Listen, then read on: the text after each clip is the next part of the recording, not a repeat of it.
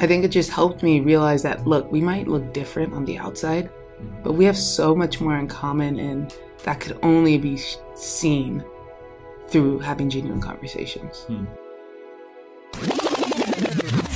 Welcome to Voices of Santa Clara.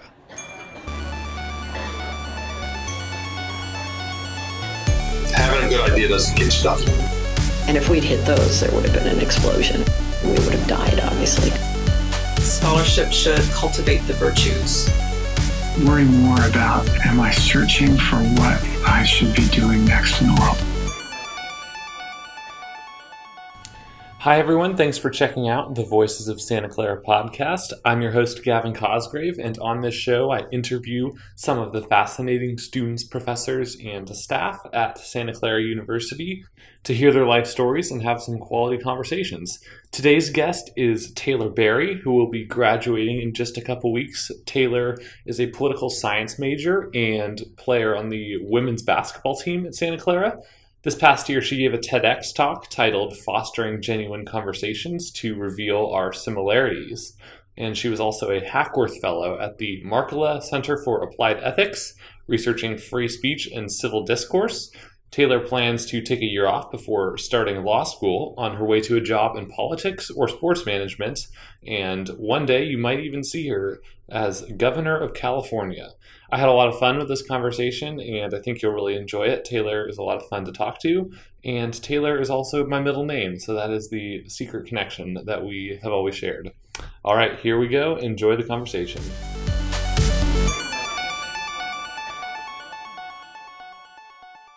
All right, so I'm excited to be here today with Taylor Berry, and I would love to start out by asking kind of about uh, before you got to college, when did basketball kind of become a big thing in your life, and when did you know that you wanted to play basketball mm-hmm. in, in college? Mm-hmm.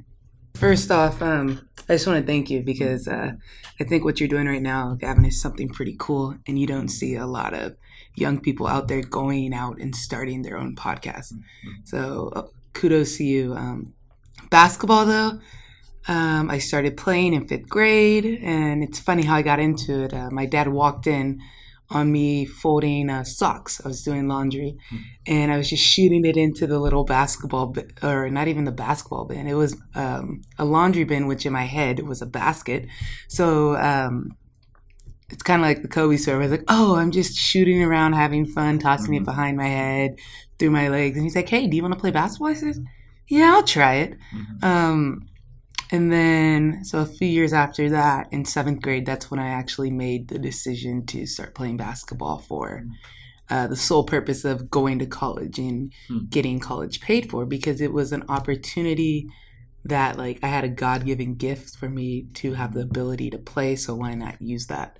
Mm-hmm. And um, ever since then, it's been great. Mm-hmm. And how'd you end up at Santa Clara? Oh, how did I end up at Santa Clara? Well, um, I knew I wanted to stay in California. I was stuck between um, either Santa Clara or Yale. And I looked at it more of like, okay, I know I want to go to some sort of grad school first off. So what do I want to do? Do I want to have my and do I want to pay for undergraduate because Ivy said they don't give you full scholarships, mm-hmm. or do I want to go to Santa Clara, which is already a great academic school? I love the team there, and then also it is uh, close enough yet far enough from home, so my parents couldn't just pop up on me just out of the blue, knock on the door. Hi, like that. I knew I didn't want that, so um, that's how I really came to. Uh, decide to go to Santa Clara, but I will say um, I, I didn't really know about it. Like I knew initially I was from the Moraga area, so it was always St. Mary's. I had all the St. Mary's gear, but once I had the opportunity just to come down here and meet with my team, meet with the coaches, and then just learn more about the university, it was just a no brainer. And this is where I knew I needed to be, where I wanted to be. So, mm-hmm. was it difficult adjusting the first year? Yeah, I think uh, my parents did a great job at trying to prepare me. And when I say that, um, they put me in all like the, the right schools. They were just talking about how you have to realize, yes, you're playing a sport, mm-hmm. and yes, you're going to have fun, but it's also hard work. Mm-hmm. And it's something that isn't really stressed when you're going into the process, but it's a business. and there's pros and cons to any business. So um, the first six months or so, um, we were told, and when I say we, the student athletes coming in, we were told um, you have to realize that you're going to have to choose between either having a social life, uh, either having great grades, or either being um, a great athlete. Like it's hard to have all three because it encompasses so much. Um, so the the first six months were really hard simply because like I was tired. We were adjusting to classes, practice, and we started playing. Um, but there was so much love and support just from the community. Everyone was willing to help you, which I think is probably one of the biggest blessings here at Santa Clara. It's just the simple fact that if you have an issue or if you didn't know something, you could go talk to a random person like, "Hey, what's going on right here?" And um, so I think that was one of the major adjustments. And then another one would probably have been time management. And I know it's something you harp on. Your parents are like, "Don't procrastinate," but um, you know, you're a kid, you want to go out. Your parents are always, uh, you don't want to listen to them the first time, even though they're typically right. And so just realizing how to juggle that dynamic between talking to teachers if you need an extension because you're on the road, or deciding whether or not to go to a party because you know that Monday you have a, let's say you have a midterm, but Saturday and Thursday you have games. So it's just trying to juggle that whole dynamic and being on your own. So. Um, but it does get easier. Like now, fourth year in, you know how to do it, when to do it, and how to be effective and efficient. So I think that's pretty cool. Was it true that you had to make the choice between grades, basketball, and a social life? Um, I think you could say, give or take, you could argue like the first few months of being a student athlete here on campus, you did. And that is just simply because you were so focused on school and your sport because we were in season and we were starting. But um, I think that idea of having to choose two of the three is false because after your seasons, you can still go out and have those conversations and you can still go out and make those connections and have that social life and still thrive on and off the floor and social, different social dynamics. So I like to think like, okay, initially I went in with that framework of saying like, I'm gonna have to choose two or three because three is impossible. But uh, it's, I'm happy to say that after like four years, I have been able to literally knock down that stigma. And then also I see friends and I know people who have like the same workload and try to juggle it all, juggle it successfully. So it's not true, but initially that was like something I came in with. Hmm. Yeah. hmm What were some of the things you got involved with in addition to basketball? Kind of your first couple of years, and how did those like progress? Mhm.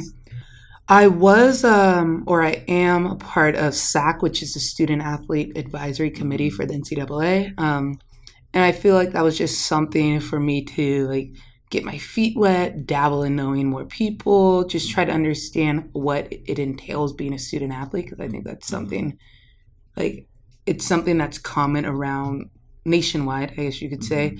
Everybody's trying to deal with the same issues or student athletes having ability to be the voices for like their teammates and going and talking to the administration about issues that we feel like are concerns. So I thought that was pretty interesting.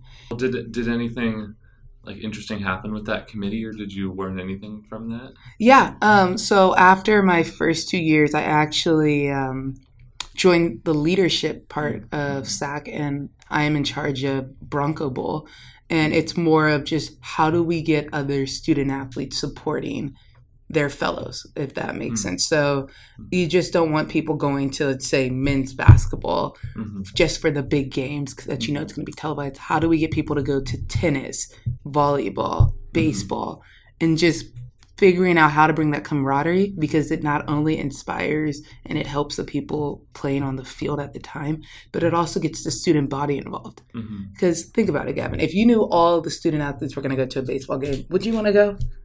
Like, it, like you know, it's going to be fun. It, it's not going to be boring. Um, so it's a work in project uh, progress, but um, it's something exciting. And there's been a lot of improvements, like the Rough Rider app. That was something that um, the committee and just the people involved with SAC were able to um, create just to give points and help people help get people out to games because like hey if you get here early you get points po- possibly get some shirts a water bottle a little um, beverage cooler holder.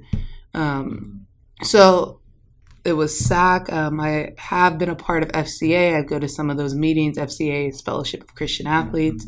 Um, I would like to say I go every Tuesday, but you know, life happens. But um, Mm-hmm. that's also a really good community I've been a part of. Um, and then now in the la- the last two years or so, that's when I'm more focused on trying to get involved and do things that were greater than myself. So I think one of the biggest things was me doing the um, Hackworth Fellowship and the mm-hmm. TEDx talk. Mm-hmm. Um, and both of those were more of like, hey, I'm super interested. If I get it, I get it. If I don't, it wasn't mm-hmm. meant to be. Obviously, God is bringing something else to my life. But when I got it, I was just like, oh, I wasn't expecting to get it. But now, like, I'm super excited and to see that other people were excited for the plans I had. hmm So I think that's pretty cool. Yeah. So starting with the the Hackworth Fellowship, uh, Mm-hmm. what types of projects have you um, been doing through that, and kind of what have you seen come out of that? Yeah. Um, so we've done a few things. We have a blog post called The Power of Our Voices, and I work with three other people Lucci, Sarah, and Anon. And together we work with da- uh, Dr. David DeCosse, and we try to figure out. We have these weekly meetings, and we just try to figure out what are the best ways for us to help educate our peers and help educate our peers about like free speech, civil discourse, and what we want that to be in our community. Um, I think it's been truly a blessing. We've also done uh, civic dinners, and civic dinners is modeled after this whole idea of a beloved community. And it's basically getting various people who typically wouldn't talk to each other or who might not even know each other, gathering them around the dinner table and having genuine conversations with them. And um, through these like dinners, we've realized that hey, people are like craving for a space for them to have conversations that they like you want to mm-hmm. have a genuine conversation. Mm-hmm. When i say a genuine conversation i'm not talking about conversations that you typically have mm-hmm. higher by good day. No i'm talking about conversations when you could talk to someone and you literally show that hey i see you and i hear you. And then that through these conversations it's like it's reassuring to see that you see the person right next to you. You might see them in class. You don't know their name but they're struggling with the same issues you're trying to deal with. So i think that's pretty cool. Um, another thing is we're in the midst of and i don't want to spill the beans so you might have to like correct this we're in the midst of trying to create um, a video an educational video because not a lot of people and maybe you can um, maybe you understand this or not um, not a lot of people understand the whole idea of like free speech and civil discourse. You know, we get all the emails about should free speech be, um, should we have free speech? What does free speech entail? Mm-hmm. But you got to go down to the whole idea of like when everything was happening in the last year or so, mm-hmm. and everybody was saying free speech is yes, it's a right. But do people actually understand what it is, the responsibility there is with that voice? And simply the whole idea of how to have a civil conversation with people that might not have the same opinions as you, mm-hmm. but just being able to respect that because mm-hmm. it's it's for not only your own growth, but it's also for the growth of the whole community. Mm-hmm. Like this is a learning environment, and if we can't even learn from one another through civil discourse or being mm-hmm. civil with one another and having respect for the opinions of others, how are like how are we actually going to grow and how are you going to learn about yourself and those around you? I, I'm curious. So your your TED talk was also kind of on, on this idea of genuine conversations. Yeah. So why are you so passionate about that? And maybe like what are some examples that you've seen in like your own life of why that's been important to you? No, yeah, totally. Um, I would like to say that I probably got passionate about um, this whole concept of genuine conversations and being the voice for the voiceless um, junior year in high school. Um, and I think I just was surrounded by um, a community that we really pushed each other out of our comfort zones. And that's when I realized that, like, hey, as an athlete, as a person, as someone who has power and who's so many people have helped me get to the position, get in the position I am, to the place I am, um, that I had to go out there and do something. There was something I had, yeah, I had to go do something. I didn't know what I was going to do, but um, I reached out to the whole. I just love TED Talks. I'll be honest. Um, and it's funny because I look at TED Talks as like sometimes this isn't isn't a knock on the teachers, but I could learn more from a TED Talk than going to class. Mhm. And yeah, we've all had those classes. Nothing's wrong with that. It's just you know. Um, and so when I saw that there was an opportunity for a TED Talk, I didn't know what I was going to write about yet, but I knew like okay, I at least want to try. Mhm. And um, being the voice for the voiceless is something that has just it's just been a reoccurring thought in my life. My parents have always been like, if you have the power to speak up for those who might not have such power, you need to do it. Mhm. So when I was raised in an environment like that, it just shows the whole concept of why we need these conversations. And I also think it goes back to me, and I talk about this in my TED talk, it goes back to me just realizing that I did come from, I grew up in a place where there wasn't a lot of diversity, you know? Mhm. And just trying to work out that, work with that, and trying to find my own identity Mhm. while also trying to find my I don't want to say my crew, but just Mhm. trying to figure out who my friends were. Mhm. And um I think it just helped me realize that look, we might look different on the outside, Mhm. but we have so much more in common and that could only be seen through having genuine conversations. Hmm. So I think uh, that actually played a role in it. Just the environment I grew up. Um, yeah, like I said, my brother and I, we made up um, 50% of our elementary school population of African Americans. Come on. There was one other kid. Uh, um, so just understanding that, look, you might be different, but it's okay. Uh, and then after high school, I had the opportunity to, uh, or not even after, like after freshman year of high school, I had the opportunity to transfer to um, transfer to a school in Berkeley where there was such there was more diversity, and it like it literally opened my eyes to just like look all these different peoples from all these different backgrounds can still come together and find commonalities it just blew my mind Mhm. and then that is when like the junior year that's when i realized i was like look i do have some power Mhm. and with that power i have a responsibility Mhm. so how can i go out there and be responsible for the power i have Mhm. um so Yeah. Do you think you had additional power like by being a student athlete? And then if so, kind of how do athletics and this idea of genuine conversations come together? Yeah. Um, so I think within the last few years, there's been numerous examples of athletes who have used their platform to be the voice for the voiceless and just to touch on issues that people maybe may not want to talk about or acknowledge. Um, and that goes from the that goes from Kaepernick to LeBron to even even though it's recent, these are recent examples, but it goes all the way back to Muhammad Ali.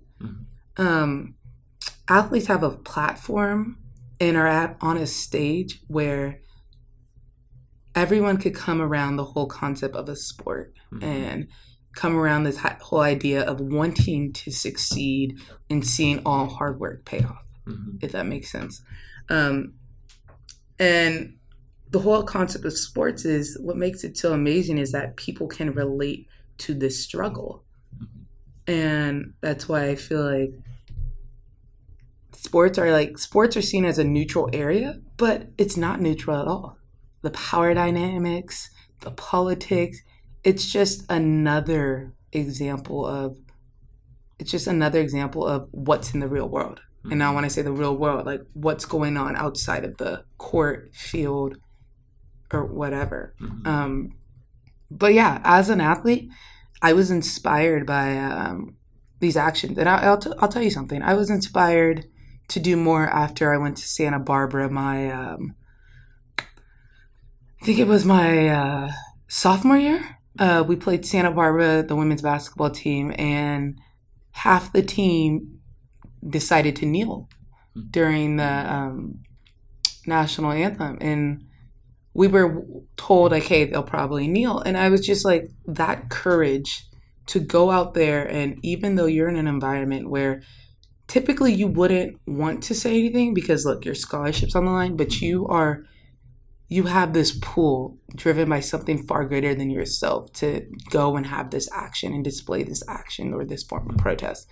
And um, I after the game, I told him like I definitely respect you. Like that is really tough because tip like you wouldn't see that Uh, if you remember correctly. That's when all the backlash for Colin's still to this day.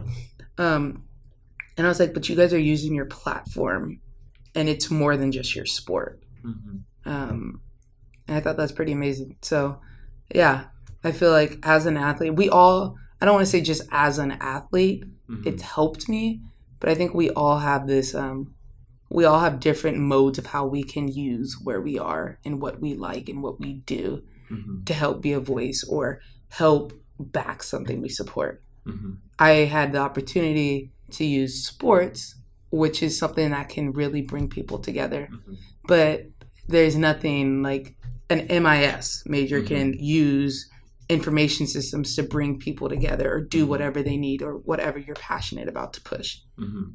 Um, it, yeah, it just isn't tailored to being an athlete, but being an athlete helps Mhm. because when you have that, it just shows like, oh, okay, well, you play sports, which is cool.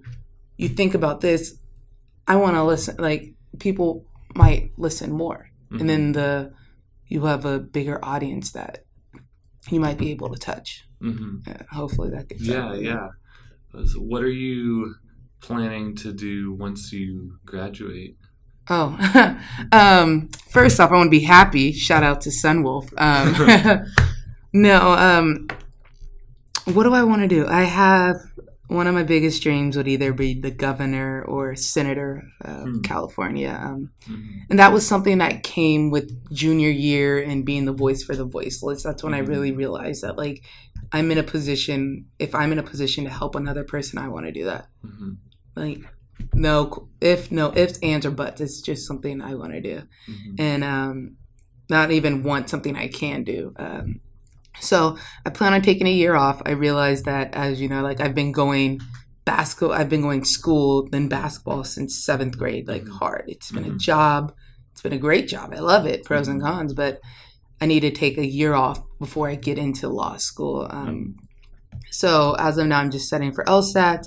I plan to travel. I want to go to Paris, and I think I'm spending Christmas in Morocco with my grandparents. So Hmm. that'll be fun. Mhm. Um, and then I'm also dabbling in this whole concept of maybe sports management Hmm. Mhm. because if I don't see myself going into the political realm, then um, sports management and being an owner or GM or something like that for like a Mhm. professional athlete, prof- a professional team is just as much as politics as anything else. Hmm. You know, I didn't realize it until maybe it was when all the trades were happening mid-season for the NBA, Mhm. and I was thinking about it because I always talk about sports with my friends, and we'll talk about, hey, what about this person? If you have this person or this person, who would you trade? This person, this person, like risk, value, cost, benefits. Mhm. And then I was just like, this is actually something I'm passionate about Hmm. outside of like politics, and I because I could talk day on, day in, day out about that Mhm.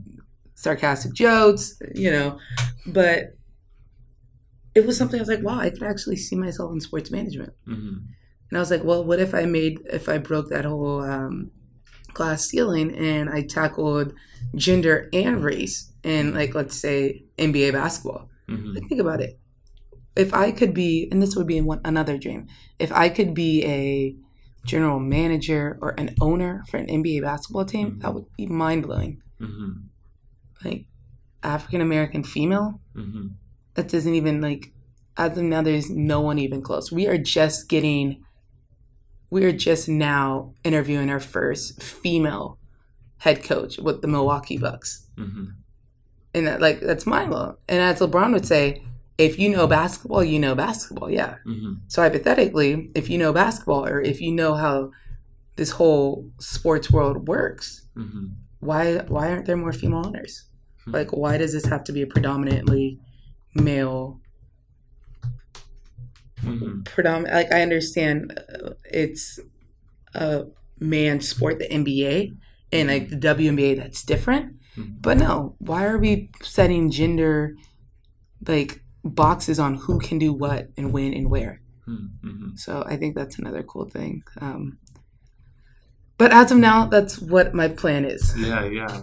When I when I think about politics or sports management, it just seems so like there'd be so much competition and it would be so difficult Mhm. to to reach like that high of a point. Like, does that like scare you or worry you at all? Or You know, um, I know I was reading this quote. It says, "If it doesn't scare you enough, it's not big enough." I I think I might have butchered like, and I realized that I used to get nervous. I'll be honest. I'll, I used to get nervous. Like I get nervous before games. I'll get like I got nervous for the TEDx talk, and in the back of my head, I realized I flipped it around. I said, "You know what? You're being selfish. You're acting as if you were the only one who helped you get to where you were." Mm-hmm. when the truth is there's so many people that came before you that have literally paved the way and believe in you so that for you to even think that oh this might be too big that's just a selfish shot because all these people believe in you hmm. and then it goes back to this concept of if you don't believe in yourself who's going to believe in you you know so yeah it's big yeah it's scary but i also get excited mm-hmm. like, if you're nervous, it means you care. Mhm. If, it, if this is too big, that means you're on the right track to greatness or something. Hmm. Yeah. Yeah, awesome. Well, I'd love to wrap up with a couple shorter questions. Yeah, So, first of all, what is your favorite sport other than basketball to number one play and number two watch? Okay. Um, favorite sport outside of basketball, baseball. I come from a baseball family. Brother plays baseball. Dad played baseball. I played softball before I decided just to go on with basketball. Um, so that's probably one of my favorite sports to. Uh, that's literally probably one of my favorite sports. Um, and if I had to choose a sport I love to watch, then it would probably be a tie between baseball and soccer. Hmm. Yeah. Cool. Uh, what's your favorite place that you've traveled to? Oh, favorite place that I've traveled to. Um, I loved Cancun. Hmm. Cancun was great. We did a family vacation out there. It was beautiful. It was the whitest sand I've ever seen in my life. And like they, they literally tell you like this is the most beautiful. I was just like wow. I was shook. I was like wow. Uh-huh. Um, so that's probably one of my favorite places. Hmm. Do you have a favorite athlete?